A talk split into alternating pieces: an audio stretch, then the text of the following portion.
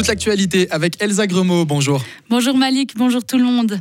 En ski alpin, deux Suissesses iront en deuxième manche du géant. Lara Berami a décroché la troisième place en Slovénie ce matin et un top 15 pour Michel Guizine qui prendra également son deuxième départ d'ici une demi-heure. C'est Petra Vlova qui a signé le meilleur temps, suivi de près par Federica Brignone. Du côté d'Adelboden, les messieurs, eux, viennent de terminer. Marco Odermatt a frappé fort pendant cette première manche du slalom géant. Il a plus d'une seconde d'avance. Devant un public tout acquis à sa cause, le meilleur skieur du monde a dans le viseur un septième succès de suite dans la discipline. Les précisions de notre envoyé spécial à Adelboden, Emily Mumenthaler. Marco Odermatt a une nouvelle fois skié sur une autre planète. Il a parfaitement su dompter le Roenisbergli, réputé comme étant le géant le plus difficile du cirque blanc. Le Nidwaldien a été en tête du haut en bas sur une piste raccourcie pour assurer la sécurité des coureurs en raison du brouillard. Alors qu'il a neigé près de 10 cm depuis hier à Delboden, des dizaines de personnes ont travaillé toute la nuit pour offrir de bonnes conditions de course aux skieurs. Le parcours a lui été tracé pour être très tournant afin qu'ils ne prennent pas trop de vitesse. Autre Suisse dans le top 10, Mauro Caviezel pointe au 9e rang. Côté roman, Justin Murisier s'élancera de la 23e position à moins d'une seconde du podium provisoire. Le bagnard pourra profiter d'une bonne position de départ pour réaliser une grosse deuxième manche. Grande déception en revanche pour Loïc Meillard qui a connu l'élimination. Comme à Sulden, le Neuchâtelois d'Hérémence a perdu un ski sur une petite bosse alors qu'il était dans le coup après moins de 40 secondes de course. Respectivement 19 et 20e, Livio Simonette et Thomas Tumler seront les autres Helvètes au départ cet après-midi devant public qui promet d'être survolté au pied du mur final. La météo, elle, ne s'améliore pas et la visibilité reste mauvaise. La deuxième manche du géant d'Adelboden est prévue à partir de 13h30.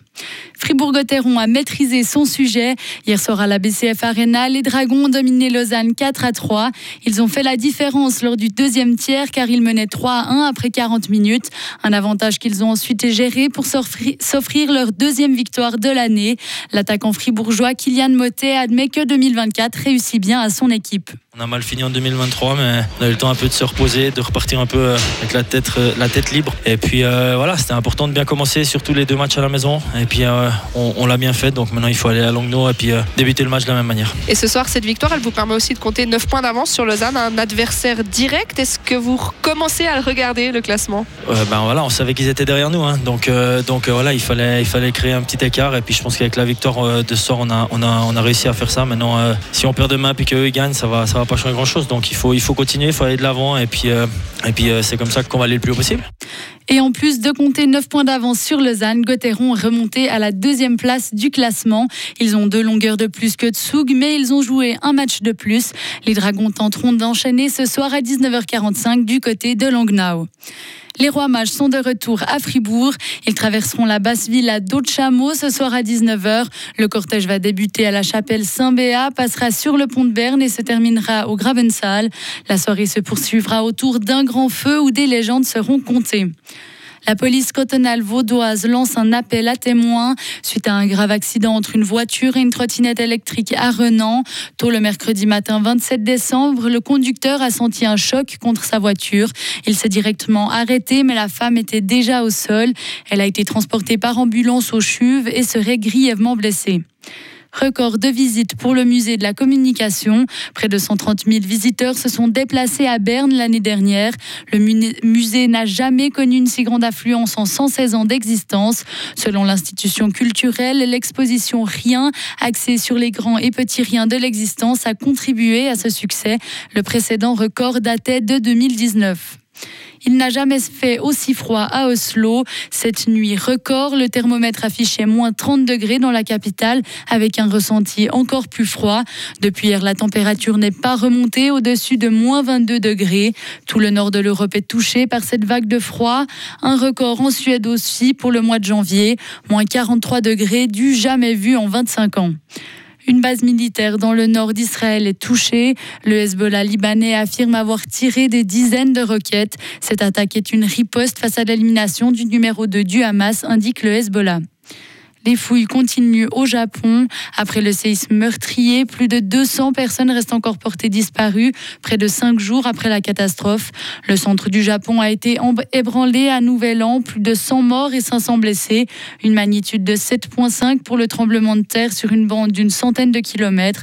Des routes et bâtiments se sont effondrés. Un tsunami s'est aussi déclenché. Retrouvez toute l'info sur frappe et frappe.ch.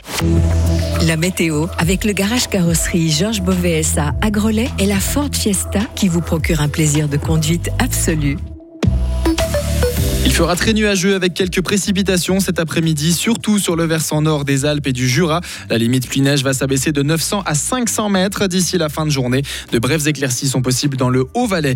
Niveau température, maximum de 5 degrés en pleine. Aujourd'hui, le thermomètre descendra jusqu'à 1 degré la nuit prochaine avant de remonter à 3 demain.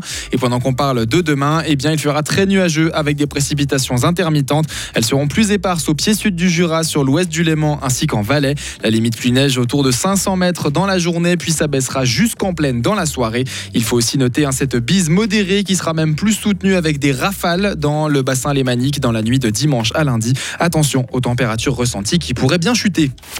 La météo blanche avec les remontées mécaniques des Alpes fribourgeoises et le garage Bernard Despont à Villa Saint-Pierre et Suzuki le numéro 1 des compacts 4x4. Toutes les stations de la région ne sont pas ouvertes, mais certaines d'entre elles vous accueillent bel et bien. C'est le cas par exemple de Charmey. On vous attend notamment sur les pistes des Banderettes, le Jardin des Neiges ou bien même quelques activités au sommet qui vous attendent dans de bonnes conditions. La station des Paco est également ouverte notamment pour de la randonnée. Du côté du Molaison, on met un peu plus l'accent sur toutes les remontées mécaniques qui sont euh, fonctionnelles à l'exception de quelques, télé, euh, quelques tire-fesses. L'enneigement en haut du domaine skiable est de 15 cm. Du côté de la Béra, on a la télécabine qui est en marche ou bien 30 cm à retrouver en haut du domaine skiable. Schwarzé est également praticable, surtout pour ce qui est de la randonnée avec un télésiège fonctionnel.